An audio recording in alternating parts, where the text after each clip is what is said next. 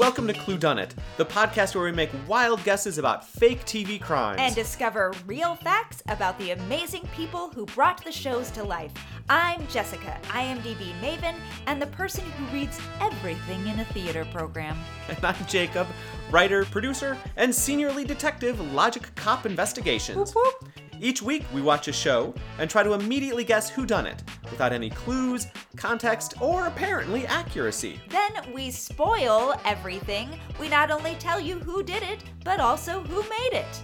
All right, let's find out. Who was right Who was wrong? and who is dead?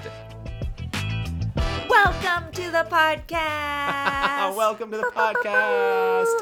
Air horn it up. Here we are. This is a great week. We have a really great show in store for you this week. You know why? You know why? Because we're staying in England for one. That's always fun. Always good mysteries in England. Yes. Two, we're going back to the 70s, people.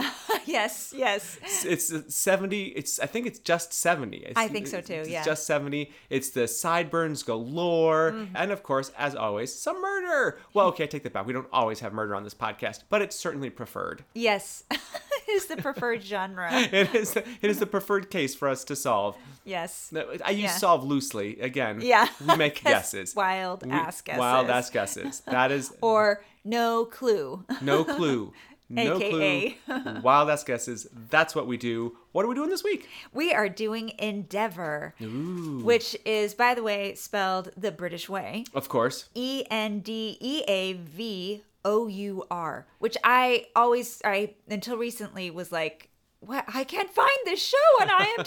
What's happening? Oh, the freaking you. Don't forget the you. Right, right. There's you figure there's got to be some extra like silent letters or something in there somehow. Like, but I guess that's how you know that, that's how you know it's an English show, not a Welsh show. The Welsh would have like more. Oh yeah, like like uh, or- lots more consonants that you just don't pronounce. Oh, okay. That's what I'm saying. If you can add us with what show she just referenced, you'll win a great big no prize. Is what you'll win. Congratulations, hearty congratulations. We'll shout you out. We absolutely will. Yes, yes. Yeah, so we're we're watching Endeavour, which is a prequel. I'll read a little couple little intros for Sure, you or please. a couple log lines. Okay. One is really not really a log line because it would take more than an elevator trip to, to It's, read it's this less an you, elevator but- pitch and more of an escalator pitch. Yeah. exactly. So the first one is Endeavour is a British television detective drama series, which we just already told you.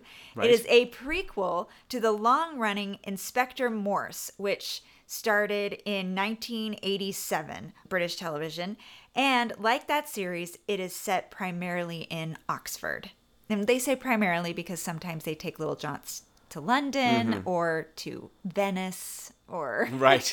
One brief interlude in Venice. There wasn't little- really a case. There was. I'm not. Yeah. No there wasn't really a case there. there. They were just, just like, oh, he's a- a, he's on he's on holiday in Venice. Yeah, yeah, making some memories. Uh, that that was how this season. Oh, that that we're is is almost as good a euphemism as interfered. totally okay. So a short log line for this show is set from 1965 to 1971. The show follows Endeavour Morse because Endeavour is his first name. right. Endeavour Morse in his early years as a police constable. Working alongside his senior partner, DI Fred Thursday, Morse engages in a number of investigations around Oxford. And that is Oxford, the university, with its 30 colleges. Excellent. Yes. So the longer escalator version, would you like that? Yes. Hit us with the escalator version. All right. Series one. Oh, this is only series one. Oh. But Well, series one. Series one zero, ser- yeah. follows the early police career of young Endeavour Morse. I call it Muppet Babies. it's Muppet Baby Morse. yeah, Muppet Baby Morse. So young Endeavour, and I'm only saying that because of Muppet Babies, not because this guy is a Muppet. He is definitely the He's much too skinny. Much too skinny to be a Muppet. Eh, well, he's also the full on opposite of What do you mean? How do you mean of that? a Muppet. He is so not a Muppet. He's so serious. There's Oh, no, no Muppet. there's as, no like, glee. There's no kind of serious loosey-goosiness and- in him. Yeah, okay. I mean, if anything, he's like the the British Sam the Eagle because he's like sort of a semi-emotionless until he Yeah. like gets his rage on and and he loves classical music. He is he can't ever like get it together with women and he drinks He too much. He is Sam the Eagle. That's there you go. He, okay, so he's a Muppet baby of Sam the Eagle. Done. Okay. Please continue. okay. follows the early police career of young Endeavour Morse, who, upon leaving his Oxford College without a degree, spending time in the Royal Signal Corps, and eventually joining the Oxfordshire Police, is transferred to CID, attaining the rank of Detective Constable.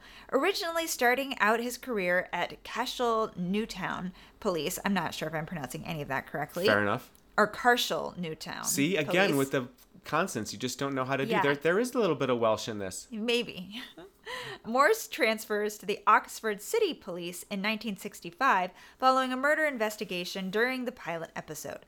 While with the Oxford City Police, Morse is taken under the wing of veteran detective Inspector Fred Thursday.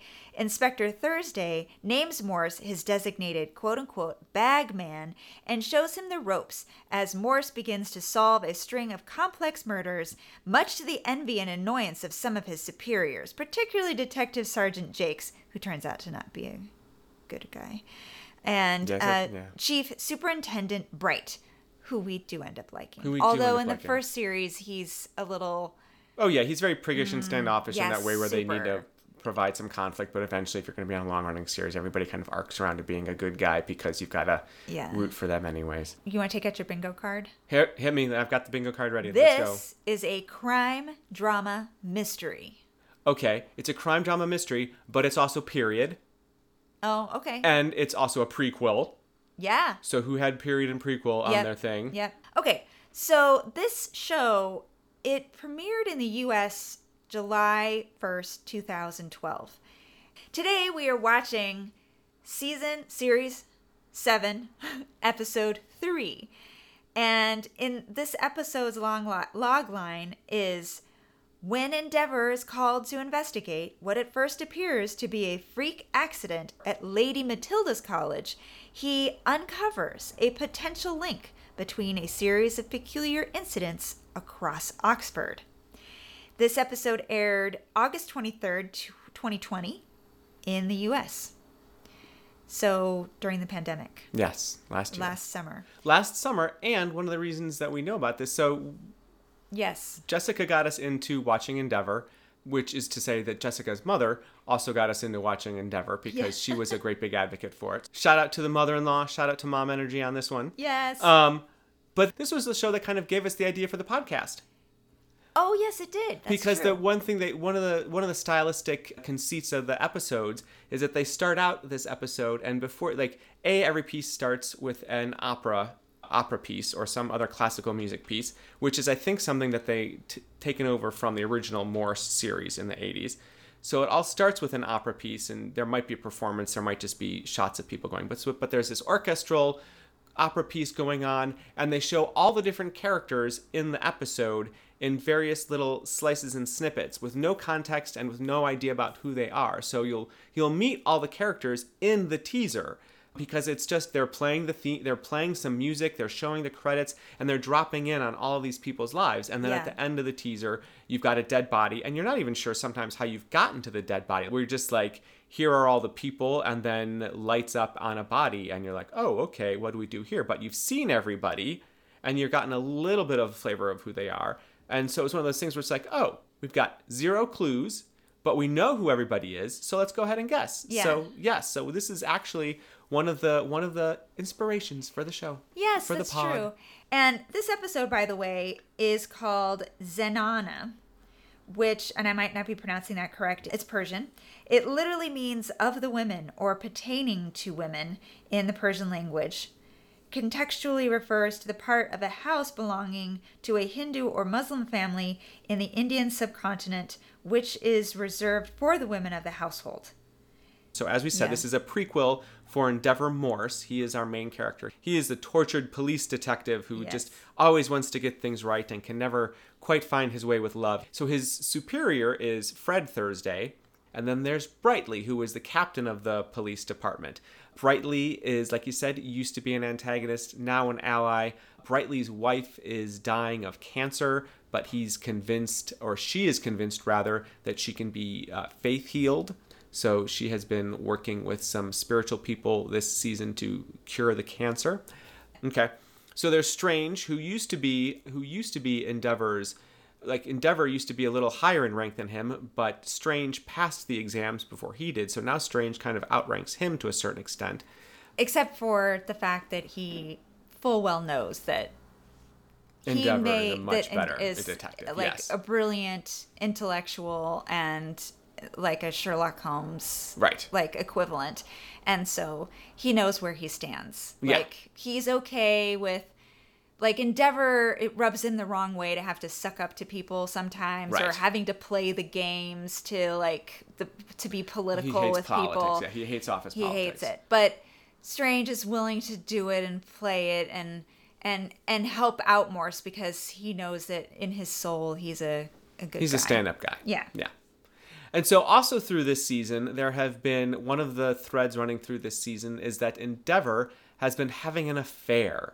He's he went at the beginning of the season, he went to Venice and he met this woman at an opera and they had a couple nights of passion and they both decided they weren't going to know anything about each other. They weren't going to have any questions. They were just going to enjoy this fling and that would be it. So they did. They enjoyed this fling in Venice and then they went away back in Oxford after his trip to Venice, and randomly this man thwarts a mugging, Right. and And so Endeavour and this man. It turns out that they have some sort of maybe connection to each other from college. That yes, the man. cl- maybe the man claims that there's a connection from college. Yeah. Endeavour doesn't remember him, but he definitely claims kinship with Endeavour. This gentleman keeps trying to get Endeavour to come over and meet his wife and see his house, and eventually Endeavour does. And wouldn't you know it, this man's wife is the same woman that Endeavour had an affair with in Venice. Oops. Yeah. It takes his breath away because he like had this great experience with this woman. He's having all these flashbacks. He's having this great experience with this guy. He's and just finally feeling kinship and yes. Oh shit. Oh shit, now he's in the middle of a love triangle. Also, in this season, another thing to know that one of the runners of this season has been that in addition to the individual murders happening in each of the episodes, there has been complicating things. There has been a towpath murderer. So there mm-hmm. has been somebody who goes along the river with a sword hidden in a cane, has been slicing people's necks, and I'm not sure if they're decapitating them, but they've definitely been slicing people's necks and murdering them along the river towpath Yeah. those are the main characters. I don't think there's anybody else we need to bring up to speed on. Well, there is another character that I think might show up in this episode, but maybe not. I hope she does because I'd like to talk about her later. Dorothy uh, Frizzle, who is the journalist. Oh, right. Yes, the journalist. Editor of the paper. I believe she's the editor of the paper. Yes, I think she's editor by now. She. Yeah, so she may show up. She sometimes gives them tips. She's if- tart. All right, we're gonna watch a watch a little bit of the little bit of the show here, and we'll be back. Yay!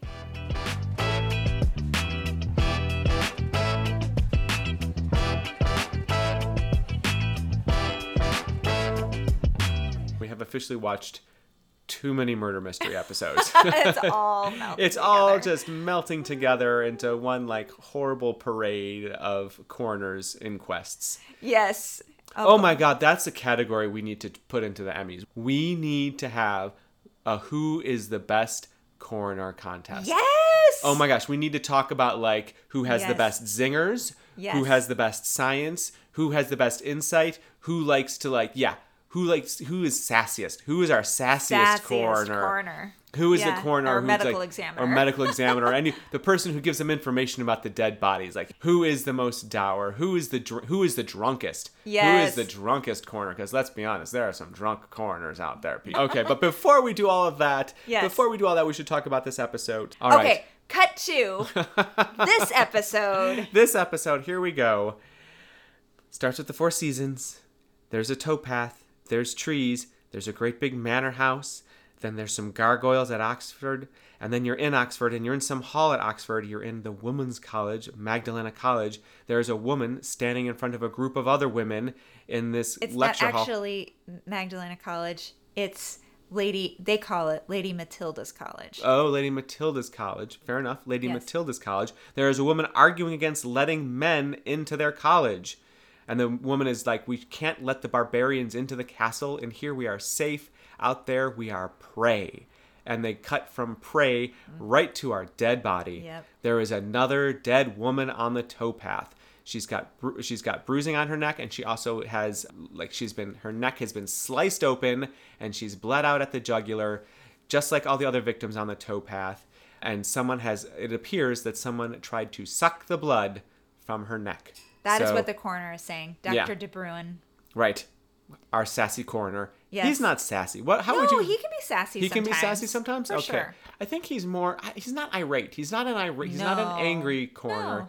He is a little. He is a little sassy. I can. He respects Endeavour a lot Mm-hmm. because Endeavour can keep all the details and figure out the puzzles and DeBryn happily like gives him the details because Right. he's like, I know you'll be able to do something with this. Right, Whereas he to give you into kind of is suspicious of everybody else who's just a bunch of a lot of the he feels like the other policemen are just like kind of a bunch of thugs. But we're on the towpath. The juggler's been cut. Uh, the attacker tried to suck her blood. Strange is giving Morse a hard time because Morse has said in the first episode of the season, they said that they caught the killer. And they did catch a killer, and he was the killer. It just wasn't this killer. There were two killers. Yes. And throughout the whole second episode, Morse kept saying, We caught him. Leave it alone. Leave it alone. We caught him. And that Strange kept getting angrier and angry because Morse kept undercutting him. So there's tension between the two of them.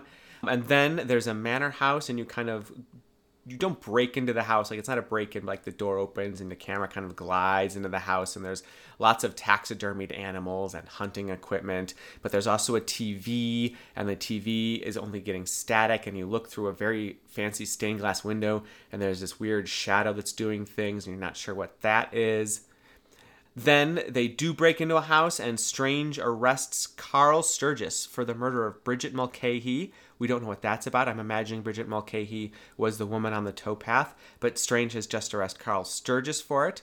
The next shot you go to is a ladder leaning against uh, the wall of a manor house, and there's an antenna fallen from the roof. Then you hear a judge talking about a ladder that was in bad repair. Then you see Morse examining photos. You're not really sure what the photos are of.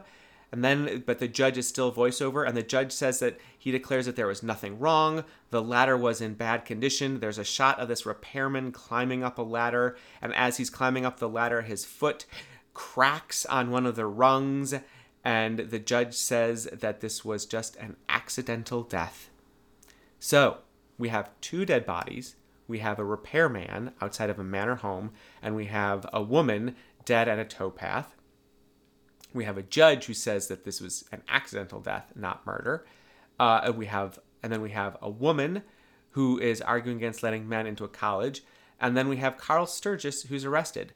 That's everything we know. That was three minutes, ladies and gentlemen. That the teaser was over in three minutes. We saw all of that. I just want to point out this is a 90-minute show, so we're stopping at three minutes. There's 87 left. Do the math. That means that there's still 80. There's 87 minutes left. 87 minutes is more than 24 minutes or 22 minutes that we had in Frankie Drake left. So I think that stopping this at three minutes with 87 minutes left more than makes up for the fact that we took 22 minutes to get to the body in Frankie Drake. I think I can let this go. I don't know who I'm defending this to. No one cares. it's all made up. Let's do some guessing. Okay. All right. So we know from the. Oh, I always go back to the log lines and the names of the episode, and then it leads me astray because it has nothing to do with anything. But it's so fun to try to read too much into anything. so I think that. Uh, so this is something to do with women. Women as victims, name. women as prey, but also like women at the college. Yeah, absolutely. Yeah. The women's house, the women's part of the house where they belong, where they can be safe. Yeah, so this is it just seems to me like the that lady that he had the time the fun times with in Venice, he Right. keeps trying to break it off with her. I think she's going to get killed too. Well, she's either going to get killed or she is the killer. It's like which one do we think will twist the knife more in Endeavour? I think she's probably going to get killed, yes, because he's going to have this. This is like this is I think finally kind of like the tragic backstory. I mean, Yeah. where they're really getting into his whole like twist around women. So yes, I think this is this is like the er. This is like Yes. the the template for it all. So yes, I do think she's going to die. And spoiler alert, I'm just picking her husband straight through. Yeah. as the towpath killer. Yeah, absolutely, hundred percent. Yeah, they because they have laid him out as weirdly delightful, like creepy, and just a little too much. He's a little too too. comes He's coming on- on a little too strong, and he seems to know. He's really flirting hard with, with well, hard, but he is. He is. No, he is definitely trying to seduce Morse, and Yeah. not in a not in a not in an erotic way, or at least I don't think in an erotic way. But he's really trying. Like it's one of those like the whole trope of like the villain taunting the hero because he's just like, I know what you're going to do. I know every move before you make it. You think you can catch me. You can't catch me. I'm much too slick for you. That whole trope of like just dancing on the edge of danger, to kind of like Yeah. daring the hero to get to him. And I think that's the trope that they're playing with on Yeah, this Yeah, you're right. Yeah. for the past two episodes that and that now leading into this one if we both think that ludo is the killer Yeah. great there we go we're locking in that guess we both think that ludo is the towpath killer it's certainly not this carl sturgis guy like he's just some rando yeah, Thursday has done been on his him since the first. He's the Yeah. first episode. He's been like, Carl did it. Carl did it. Carl had some Yeah. knowledge, and he was like trying to stay away from this whole thing. But it's him. It's him. It's him. It's him. yeah okay if we're locking in that ludo is our towpath killer which i think we're both pretty convinced that he's a towpath killer Yeah. we need some other bets. What are we going to guess on? What are our other bets? Like, are Yeah. there another trope that we could play with on all these things? Is that so? One, there's the trope of the villain who's always like, who's just toying with our hero. But there's also the trope of competing villains. Of like one villain who's Oh, getting, yeah. who thinks that the other villain is getting too much attention, and so he starts trying to murder things in a different way to get more attention. Like we thought that maybe it was Oh. just some like one sociopath out there killing people on the towpath, but maybe we're like, okay, that's just so déclassé. I'm going to murder people, and no one will ever know that they've even been murdered. That's how much better I am than you, mur- other murderer. Maybe they've crossed paths. Maybe they have. Game sees game. No, absolutely, absolutely. Game sees game. Maybe there are like two different murderers, like in competition. yeah. Yeah. I am going to say there are going to be maybe two other peculiar incidents that are not just murder. Not Oh, just oh, do we need do we need murders. to do we need to have a prop bet on how many more murders there's going to be then? Yeah, I think we do. Okay. I'm gonna say two. You're going to say two more. murders, clearly, yes. Yeah. Well, no, three. I'm gonna say three. Three more murders. Yes, because I also think, and I don't know if I said this earlier, but I think that Ludo's wife, Endeavour's Endeavour's Paramore. paramour, is going to get it. yeah, you did say that, but I see what you're saying. So yes, so Yeah. three more three, Three- more bodies so in it's this episode be fi- for a total of five for a body count of five. I right because we've already got two epi- we've already got two deaths in this episode. Okay, so body count of five. yeah. Okay. That is my prop bet and i think the murder i think there's going to be two more murders that are going to be peculiar like th- so there's going to be this there's already this repairman who fell off a roof Mm-hmm. there's the towpath murder in this episode where her blood was sucked which has not happened in any of the previous episodes. Right, that was episodes. completely new, yeah. this is weird and new so it is kind of peculiar and then i think there are going to be two more peculiar murders maybe related to the school and vampires so weird that they would go that way Oh my God, Robert Uh. Pattinson is an is a guest in this episode, isn't he? You're What? not you're not telling me because you've done the IMDb research, but Robert Pattinson's in Robert Pattinson or um oh no oh my God it's Bella. Bella is finally going to college and getting her degree. Stewart. Kristen Stewart. Oh, she went across the pond to get her degree. Good for her. and back in time back in time, across the, the pond and back in time. so magical, so magical. yes so i think the murderer is not carl Right? Yeah. No, it's clearly not Carl. i think ludo i think ludo is the towpath murderer Okay. but the sucking of the blood thing That also makes me wonder if there is a second murderer who's trying to capitalize. You know what I mean? And the towpath murderer is not just against women either. I don't think that this is a like a gender based thing. The towpath killer is not a gender based. Okay. Maybe. I mean, it, with the porn reader chef in the first episode, maybe it is With sexual. the porn reading chef. The f- porn in the park. Yeah. Porn in the park with George. That is that is your local orchestra's newest attempt to get more people coming to their shows. Porn in the park with your local orchestra with the Philharmonic. and your local chef. All the best food trucks. yes. We've got food trucks and porn. Come on down for Porn in the Park with your Philharmonic. A grand night out for the whole family. Why isn't that a thing?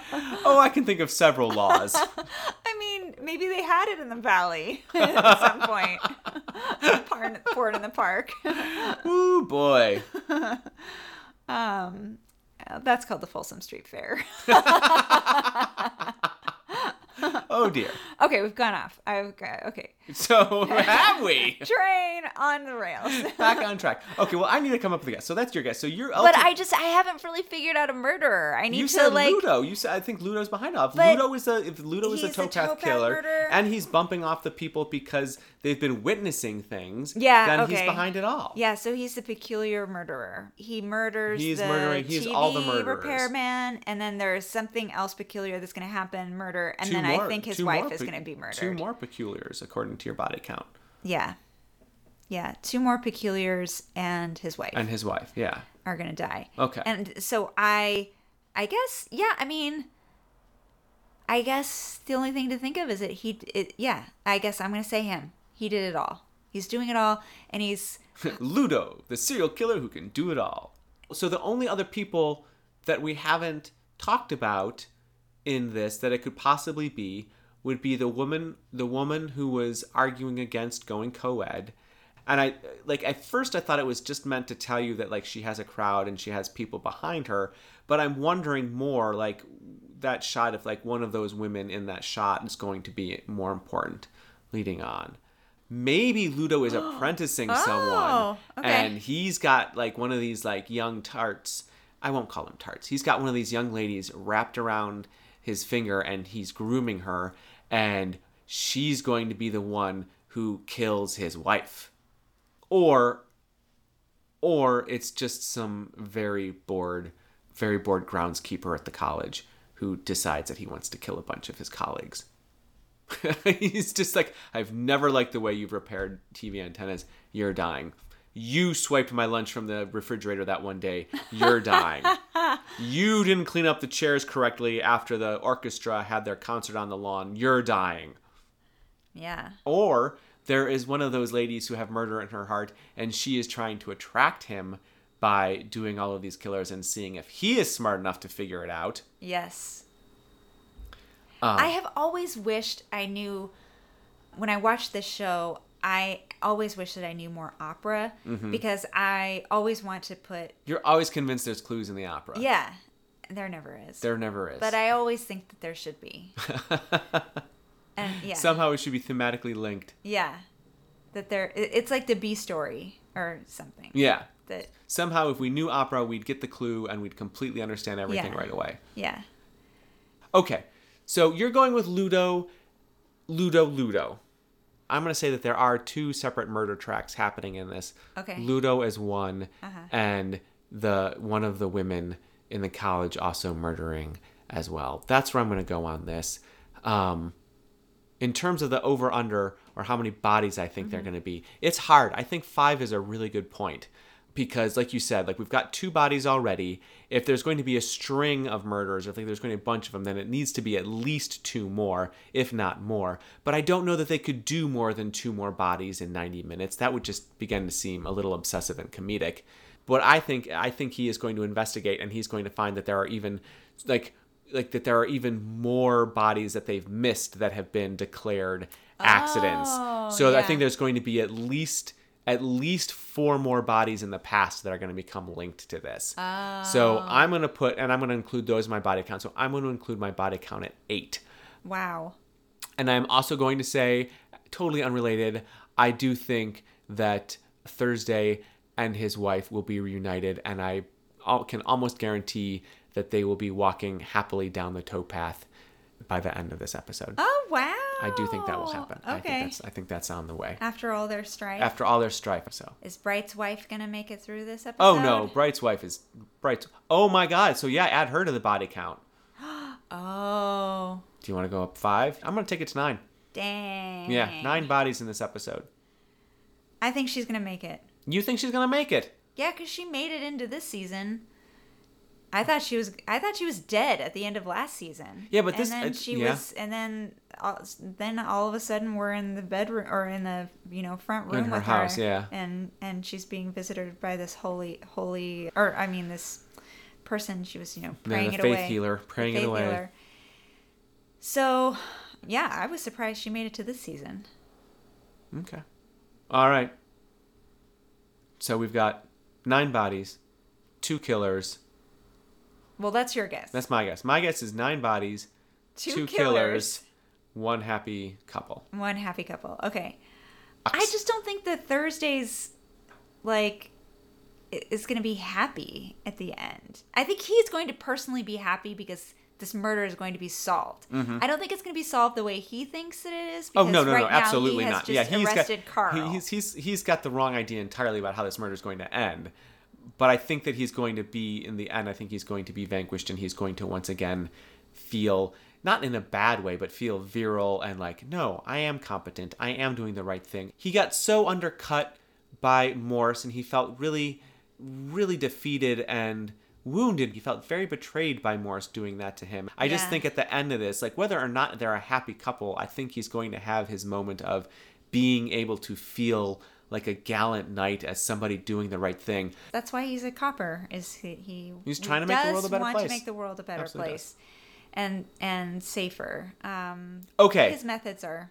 Okay, so here's here's the thing. How do we think these strange murders are going to happen? So we got two more murders, two more strange murders that are going to happen, and I say possibly four in the background. Unrelated, strange coincidences. We've got one happening from a guy falling off a ladder. I say another one is somebody's tea kettle exploding. Whoa. Yeah, I think another one is. I think another one is going to happen around tea. A tea kettle exploding.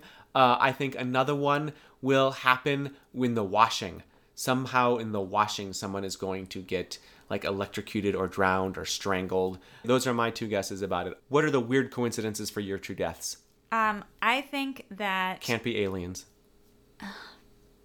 fine. um, I think that uh, somebody is going to be rolled over by their car. Oh, okay, that's a good one. I like that. I, I don't know yet how it's going to happen, but Okay. I think a teacher is going to get it. Somehow a teacher. So you've got so you've got a teacher and somebody getting rolled oh, over by a a teacher car. eats an apple. oh, a okay. poison apple. Poison apple. Okay, poison well, apple car. They didn't really know it was poison, so it can't be purposeful. It has to look peculiar. Yeah. And we have a vampire thing going on. We going have on. some vampire thing happening, right? uh, sucking blood. It's so weird. Maybe there's a werewolf theme. Maybe... Somebody eats too much garlic. Yeah, or their dog. Or their dog, yes, their dog really bites them, or bites or them and they die. or they like get tangled up in a leash or something. Something with dogs. And what was the other one you said? Ooh, car, car running over them. Car, car running over them, and then the person falling off the ladder, which we've already seen. So Right, that's yeah. part of the count. All right. Well, we've got lots of guesses on the table here, people, and uh, we're gonna watch the rest of the show. We'll tell you what happens. Woohoo!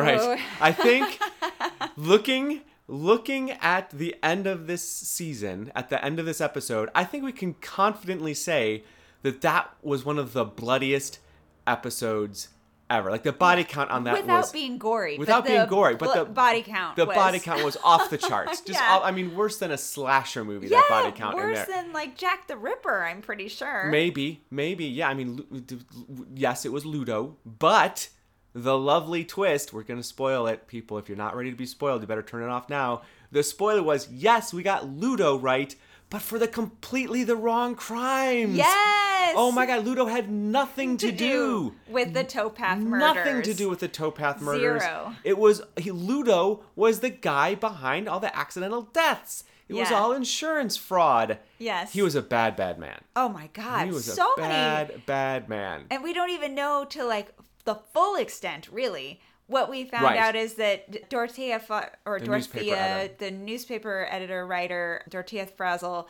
finds out that she's the one who actually, actually we find out that first of all she has gone to morse sort of In previous episodes. in previous episodes and like i think this is weird i have no proof but this there's some weird stuff going on Yeah, there's too And- many accidental deaths happening. yeah, and There's you should look into it. And he's like, okay, um, fine. Or I don't know how, how he takes it, but in this episode, at least, he was kind of fine about it. But then, after he's kind of digging into it, but not finding anything, and he said he's been shut down, he tells her that he's been shut down basically. Well, he says it more diplomatically than that, but she's she gives him another folder of 12 from another 12 town Yeah. and that's just another well another area like another three towns Yeah, there's another three towns like, that it's happening. There's all in- the rest of England yeah. that this guy could be doing this to. Okay. Okay. It's true. By the way, sure. and yes. his insurance company is like California Annuity or something, and I was like, why you gotta be pulling California into this? What's the deal? I don't remember that. All right. Yeah. Why you gotta do that, man? Just Maybe it's because it like may, you know because sometimes this fake crime, TV crime, is based on real crime. Maybe it was like Omaha Mutual, or I mean, no slander on Omaha actual Right. Mutual, but maybe they were like we have to stay far away like- from Omaha. Yeah, yeah. Yeah. So they went to California Mutual or something.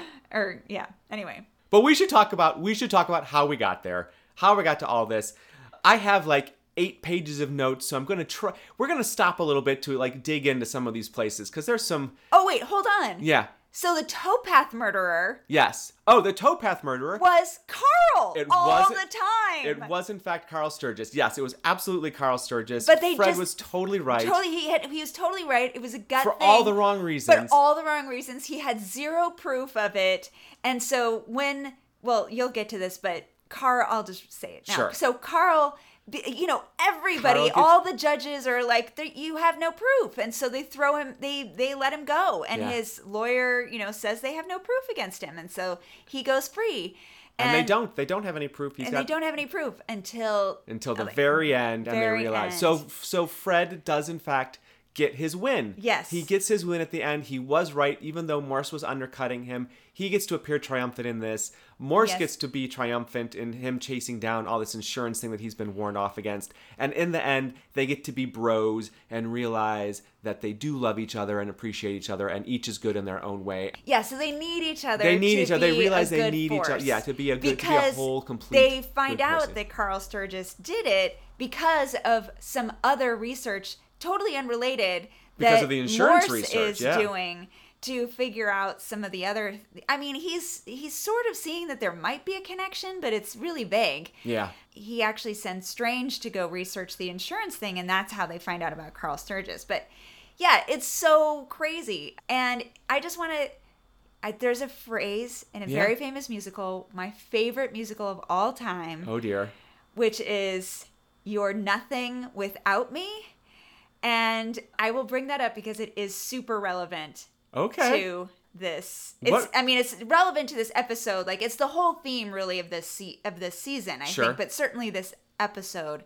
But um Is that it's Crazy relevant. No, that's in City of Angels. Oh, of course, City of Angels. Yes. Which will- I will talk to you about I how can, that's I, thi- I think how I think I can I think I can get there, but I see I see where you're going, Herd. Okay. All right, but let's go. Let's go. In, we're gonna dive into these notes. We're gonna try and make it interesting, and I'm gonna jump over whole leaps and bounds here, people, because there's just too much to go into. Yeah, yeah, a you got to bit by summarize. It's so, an hour and a 45 minute show or uh, hour, hour and a half, hour and a half. So yeah. a whole Anyways, movie. it's a whole movie. It's a whole movie. You're you don't want that. We don't want to do that.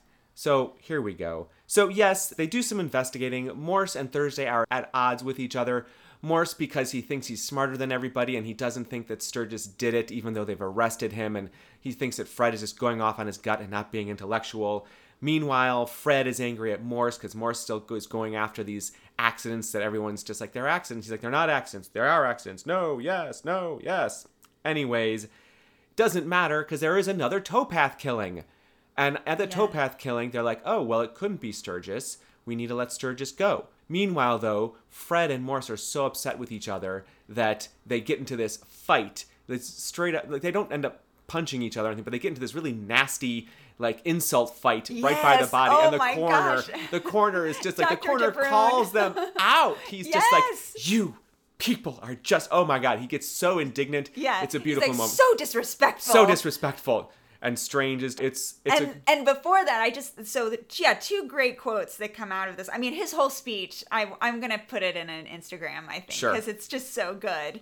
I don't know. It's just a good dad speech. it's I a guess. great dad speech and we need to ha- we need to add like indignant score to our like corner like yes, yeah, but I just loved this. This is where I was like, oh, this is the theme that we're having here when Endeavour says, "You need me," and I was Oh. like, oh yeah. He says, "I am your bag man, not your yes man." ooh that's right that was a great line Yeah, I like that one too. it was a great quote it was a great scene at the end of that scene morse and fred are like staring at each other and morse is just like great i'll leave i'll find i'll find a new post someplace else they're breaking up the band people Yes. he's gonna he's gonna go find a Oh, new no. job Meanwhile, Morse is still sleeping with Violetta, and now they have begun rendezvousing at one of Violetta's friend's house. Her friend is a dancer who has been off in Beirut and will be back in the new year. So for now, they have this little love nest, and Morse is just like, We should tell him we're in love. We should tell him. She's like, We can't. We can't. I don't know how to do it. I think he'll be more upset at losing you. Anyway, she just keeps putting him off, and Morse is lovesick. He's just all like totally in love with Violetta. Um, but Violetta keeps putting him off, putting him off, and you're like, oh, Morse. Oh, warning bells, Morris. Come on, man. You should see this stuff. But he doesn't. He's besotted. Meanwhile, another meanwhile, so many meanwhiles. Yes. Uh, another murder, another accidental murder has happened, this time at St. Matilda's College. it was like a murder every minute. Yeah. So this one, so if you remember in the beginning, there was a woman, Maggie, who was arguing that they shouldn't allow men into St. Matilda's. One of her co teachers is named Nancy. She was getting a book off a top shelf on a ladder in a library in the middle of the night, and the ladder broke, and she fell and hit her head and died. And they find out when interviewing that she, you know, what? Well, does she have any enemies? What's she been doing? Anything? Has she been doing anything? Like, oh no, she she's here. She does. She's an orphan. She has no family. She just bought a house on her own, but of course she had to cash in her insurance policies in order to pay pay, for for the house for the down payment. And then everyone's sort of like, what? Oh, that's interesting information to just toss off. Meanwhile, they have discovered that since there was this next girl who's died, they let Sturgis out. Fred's upset, but Brightly is able to feel better about it, Captain Brightly, because his wife is coming home from America, where she has had a successful cancer treatment.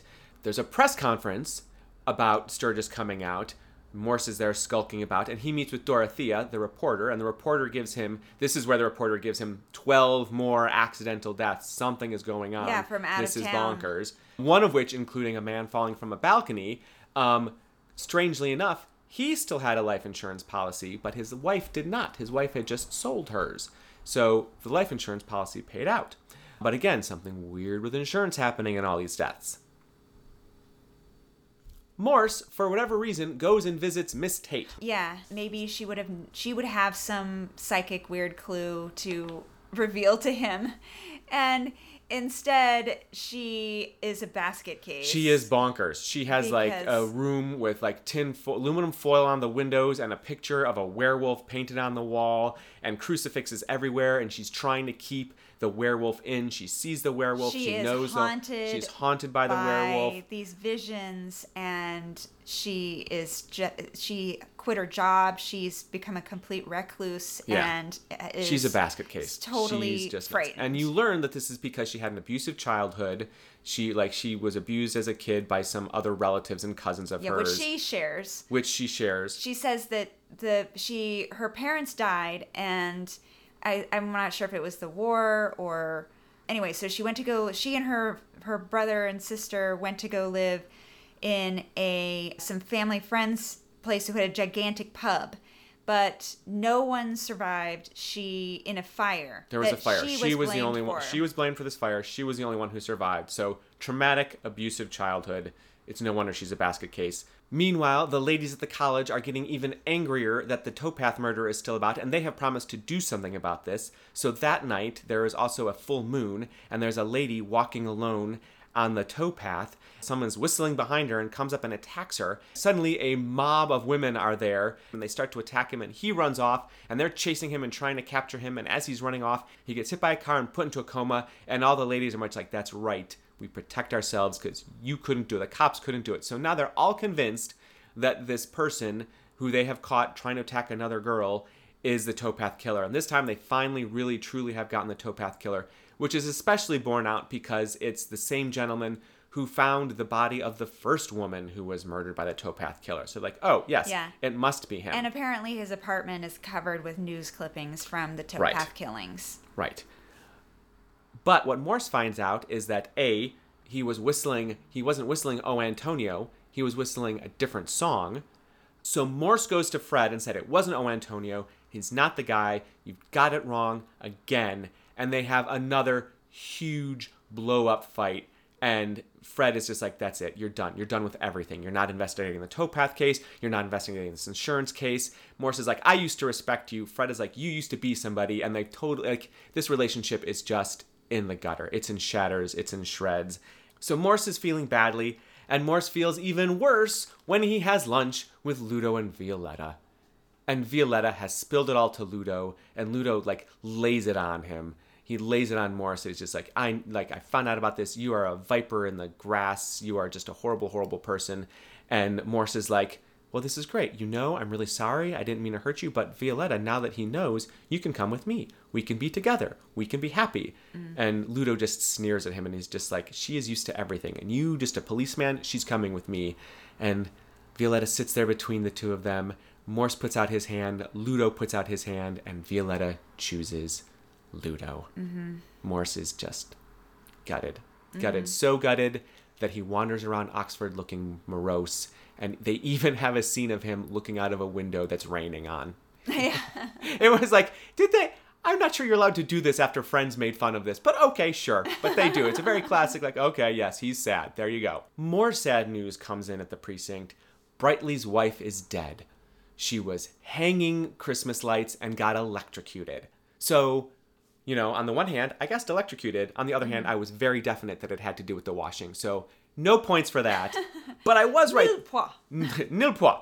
But I was very right that Mrs. Bright was Brightly was not going to last the episode. Yes. I of course also thought that she was going to die of cancer, but nope, they killed her off because she was electrocuted by Christmas lights. Morse, however, can't let the bone go. He's figured out the insurance scam. The insurance scam works because somebody sells off their insurance policy to this company for an advance on it and meanwhile they will, will pay this other company well the other company the company they sold it to if they kill the person then they get even more money but they don't know exactly who it's all in and they don't have all the details on it yet. So morse and strange decide to split up and figure out what they can figure out. They're gonna they separate the cases out and they're gonna meet up at the house where the repairman was killed fixing the antenna on the roof. Mm-hmm. Morse goes and investigates the family behind the girl who's having the visions and her past, and real- and learns that yes, her family was a bunch of crazy people. Her brother was incredibly violent, blinded dogs with lie, like was horrible with pets, abused her, and was just a mean bugger. They were happy to, when he died, but they also realized that he, the brother who was a real piece of work, was just like his grandfather. And Whose last name is Sturgis. Oh. Oh. So Morse is suddenly like, oh shit, maybe this it was Sturgis who was doing all of this. And he's like, oh crap. And wouldn't so he's like, I gotta go meet up with Strange because I just figured all this out. So Strange goes to this house where the antenna repairman lived, and who's there? Who knew? But Sturgis. Why is Carl Sturgis there? Who knows? But he's there. He's just found a nice. It's a friend of a friend's house. He just found this place to hole up. So he's like, okay. So they're having this like little talk and tense chat about things. And while he while Sturgis prepares some coffee for Strange to act like everything's all fine, he starts whistling and he starts whistling Oh Antonio. And Strange is like, Oh crap. And he hears something upstairs. So Strange takes off to investigate what's upstairs.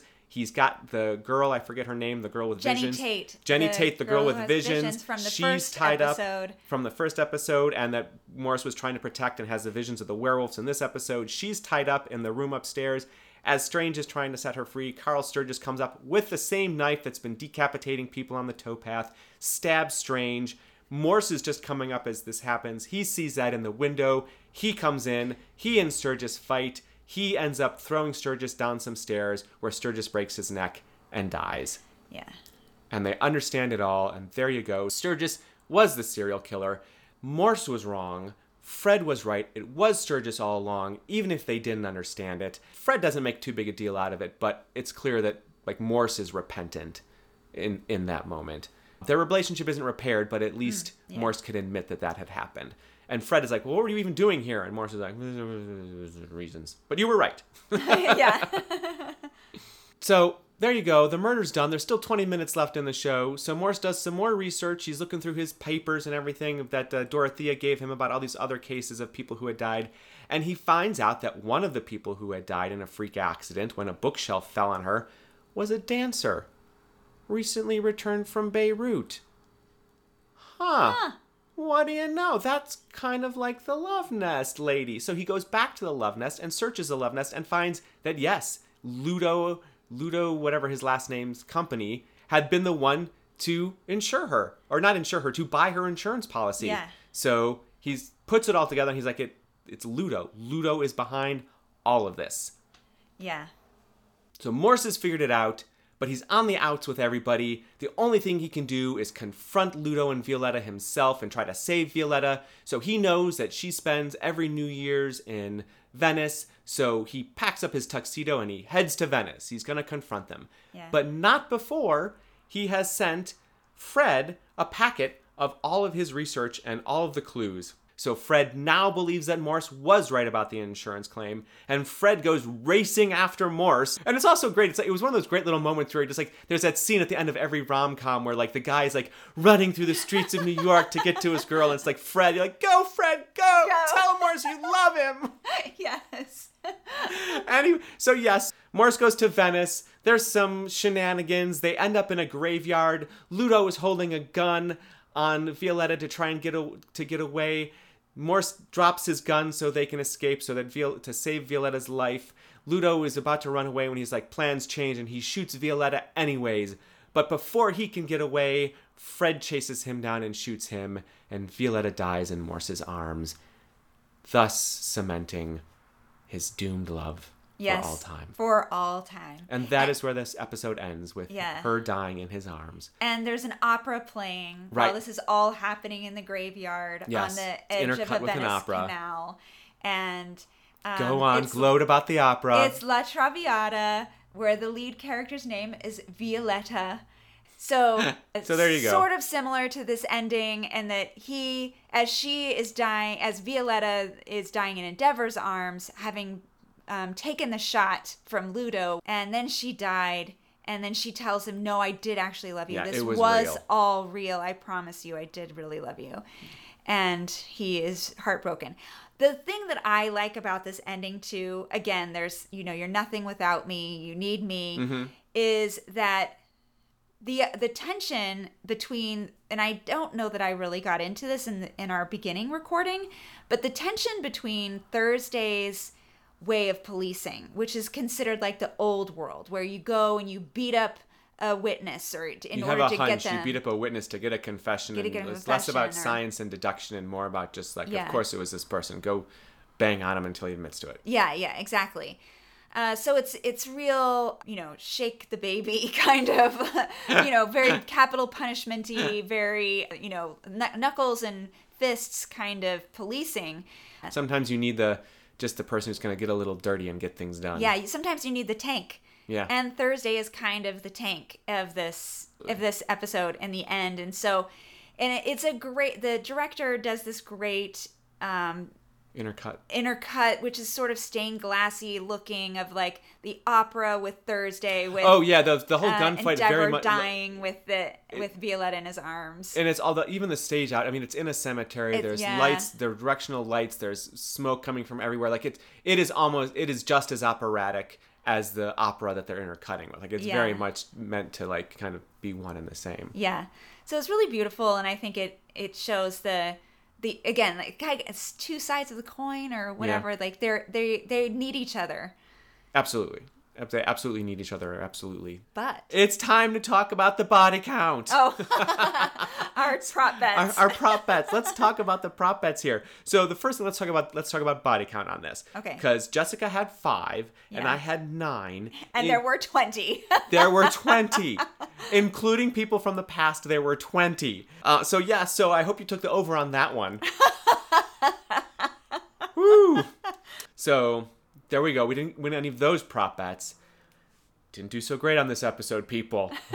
but then we also said that, well, we, we guessed that Ludo would do it, but we also guessed that Ludo was behind the killings. So, like, we were just wrong. I mean, we were right in the fact that Ludo was the main villain and behind it all. We just didn't have, like, which the main villain absolutely was. We thought the main villain was a towpath as opposed to the insurance investigation. So, Yeah. I don't think we can take points for guessing Ludo. I don't think so either. Yeah. it It would was- be like you know percentages or like Yeah, no moral victory. There are no moral victories, Digital. and there are no half points in this league. You don't get half points.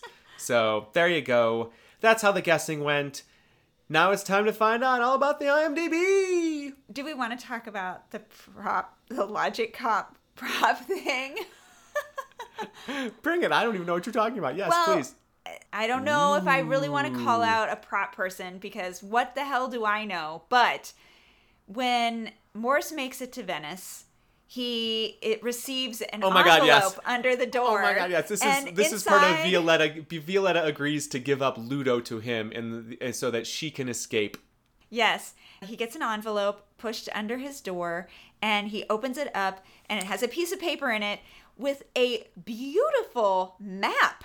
It is so neat. The colors are like all these shades that I'm like, that's got to be RGB like not existing in 70s. It was totally a Photoshop document that they laser printed out. It was Yes. hilarious. And like, you know, with somebody wrote on it Yeah, 1700. 1700, but you're like that. here, that is 1700. that is way too glossy to have come from 1970. Yeah, Somebody had this. so it was perfect. It was It was clearly prop department was just like, oh, Photoshop. Shit, we need something. There you go. Print it out. Here's a laser printer. There you go. I mean, unless maybe that is true from the 70s that they had stuff like that, but I really don't think that they did. no, even if they did, this was clearly something that got printed out on a laser printer. All right, so I'm moving on to IMDb. Please do. Well, we have to talk about. I'm going to sit back and wait for this people because she has been giggling maniacally doing all of this research. She has just been like erupting into guffaws. So please bring it. bring it. All right. Well, we first of all, we cannot not talk about Shaun Evans, who plays Endeavour Morse. He plays Baby Morse in this prequel. Baby Muppet Morse. Yeah. So he's known for Cashback, Being Julia, a movie called Gone, which I looked up. He plays uh, the the half of a British couple that is it, it runs into while they're traveling in Australia runs into an American who is psychotic. Oh, lovely. And it's gotten all sorts of one stars in the reviews. And Oh, Shaun. um, I, I don't think it's him. There were tons of movies called Gone, so that's why Yeah. I looked it up because I was like, which Gone movie is this? And but it's so weird to me that like they're in Australia. It's like an English speaking. Is Right. it is this a like an allegory for colonialism or something? I think it was just a cheap place to shoot. Maybe. But I mean, an American, a psychotic American traveling in in Australia runs into a British couple in Well, Australia. It, I think I think that is just all about the fact that no one would believe that an American in any European country could speak any other language. So let's just put them in Australia, so like at least we wouldn't have trouble talking to people, because everyone knows Americans don't speak anything other than English. Okay. He has directed for Endeavour. He directed the first scene of or first episode of this series and then he also has directed for a show called Casualty, which is sort of like an ER type soap opera show. I also wanted to mention, of course, he is a British actor, so he does a lot of theater in the West End. And one of the shows he did, he played Kurt Cobain in a play called Kurt and Sid about Kurt Cobain and Sid Vicious from Sex, the Sex Pistols, written by Roy Smiles. And I totally want to see this. I'm like, what the heck? That that sounds. I'm sorry. That sounds pretty horrible. I am there. I, I would absolutely see it, but let's be honest. It Well, sounds it pretty kind horrible. of like reminds me of Nikki Goes Goth or It reminds me of those. It reminds me of those photos of babies playing jazz, or the like Arnold Palmer and Jack Nicklaus babies like with their like golf equipment near them is what it reminds me of. It's just like look at these two punk icons meeting in heaven and discussing what it means to be a oh. guitarist. Oh my gosh. Oh no, no, no, not Nikki Goes Goth. It reminds me of Matt and Ben. The movie the, Oh, or the, yeah, this- the, the- the, the play that Mindy Kaling got picked up for. Interestingly, there's of course they're British actors, or I mean they're actors, so everybody's like interweaving in interesting ways in each other's careers. Sure.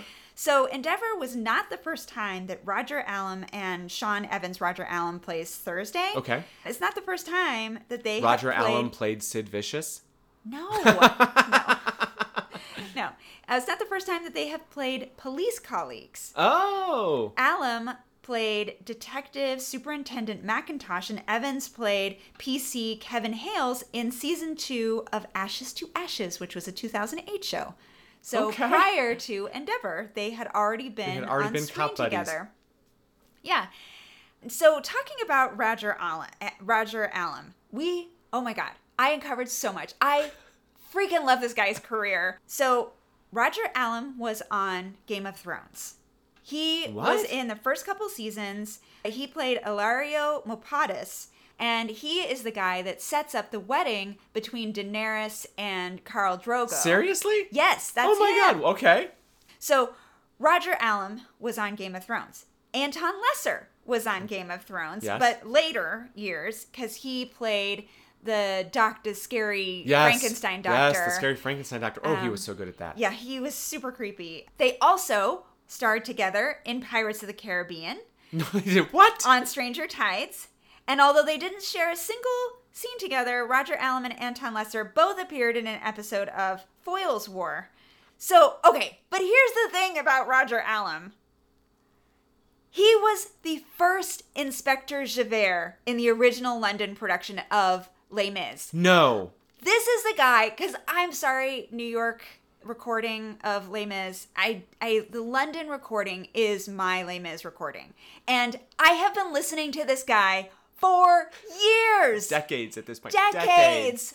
I love him. I he I prefer him over all Javerts. He is fantastic in the role. He originated it. Wow. But he's been nominated four times for Olivier Awards, winning twice, once for playing Falstaff at Shakespeare's Globe, and then okay, this is only really relevant to me and my parents. I'm here for you. But he originated the role of Bernard Nightingale in Arcadia Oh. in 1994. I fucking saw him in that role. He was phenomenal. And I'm fairly certain he saw us all Americans because we had just gotten off the plane and like then went to Arcadia and we were like, we all want to go see this play. It's Tom Stoppard. It's amazing. And then we all like fucking fell asleep because we were so jet lagged. But like he was like keeping me awake. I was like, God, that guy is so scummy and sleazy, but he's also like somehow kind of sexy. It's weird. that character, you know? But that's not all. I went to the UK again in 1997 98, also for the Edinburgh Festival, but we stopped in London and we saw art by Yes, Yasmina Yasmina Reza. He originated the roles of Serge and then later played Mark. And I saw him in that and also was like, is this guy? He's fucking amazing. I love this show. I was obsessed with the show art for so long. Like, the threads of my theater life, so many of the threads of my life, like him playing Javert in Les Mis, Yes. I was like, this guy is amazing. And then I saw Arcadia and I was like, same thing. This guy is amazing. And then I saw art. This guy is amazing. Never realizing it was the same guy. Same actor.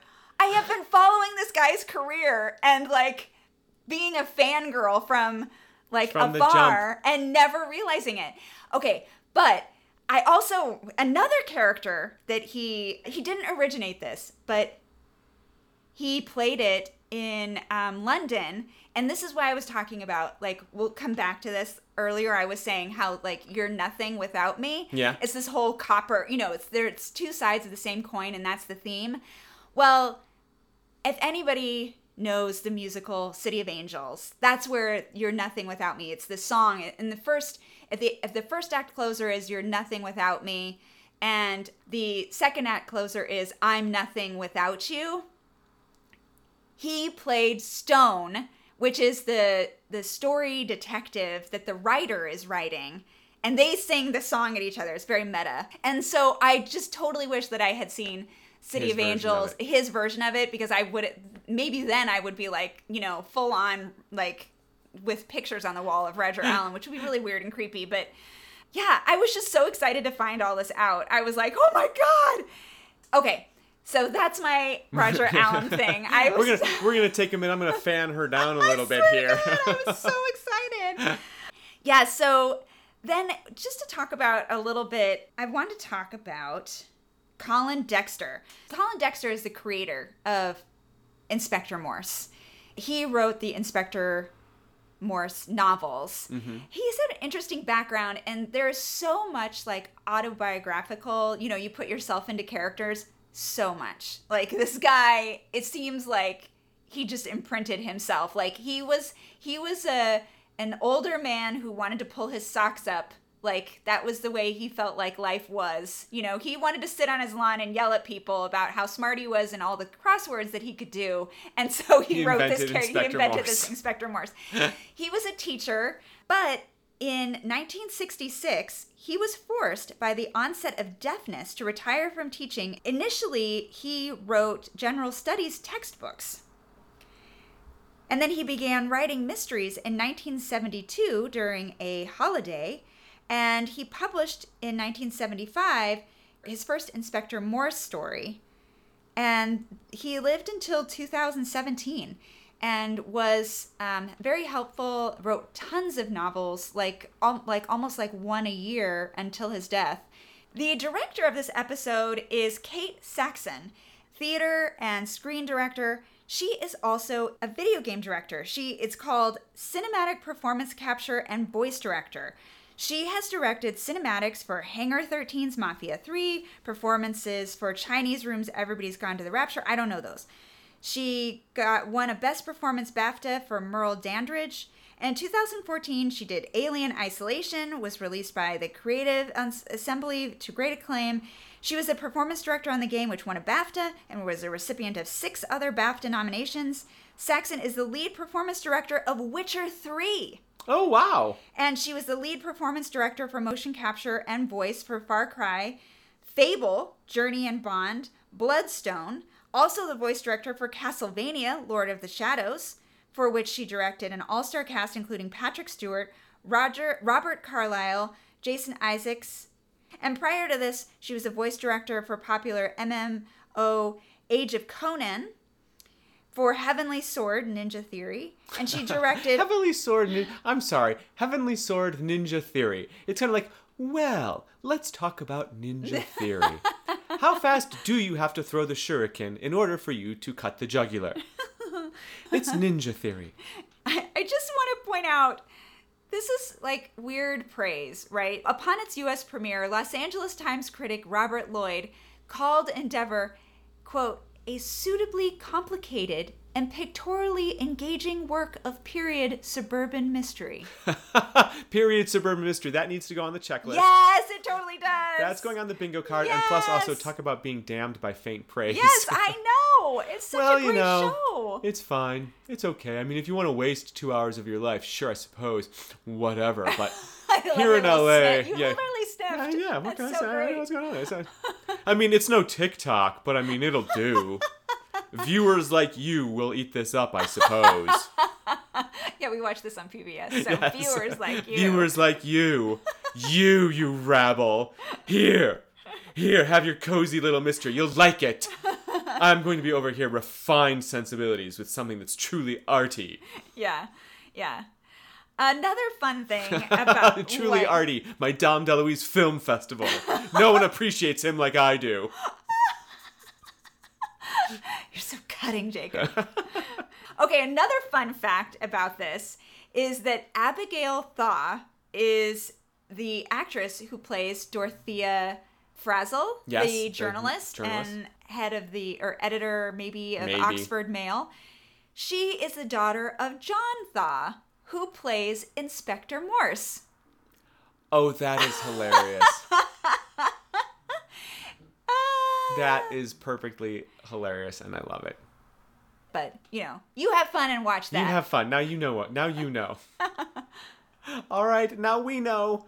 Another loss, but a good episode all the same. yeah, a lot of fun. A lot of fun. So Huge death count. It's got to be like the Oh my- biggest. I think that's the biggest death count we've had so far. Yeah. I mean, like this, these are not Star Wars movies. You know what I mean? There are not like there are. Not, this is not a Marvel movie where like half a half a country gets killed. Like Mm-hmm. no, these are very cozy murders. One, maybe two, 20, 20 deaths in this one. People, twenty one.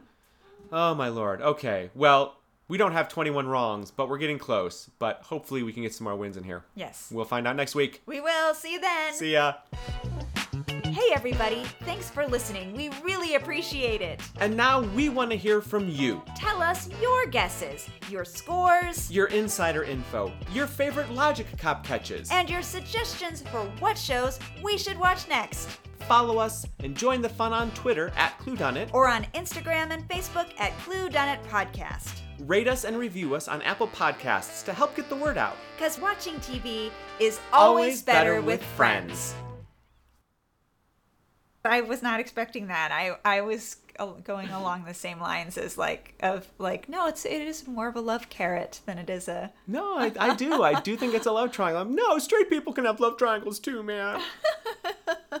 we're just as we're just as tortured romantically. oh. Oh, what a 2021 thing to say. Straight people are just as tortured as everybody else romantically. Also, think the- straight people had their time. Yeah.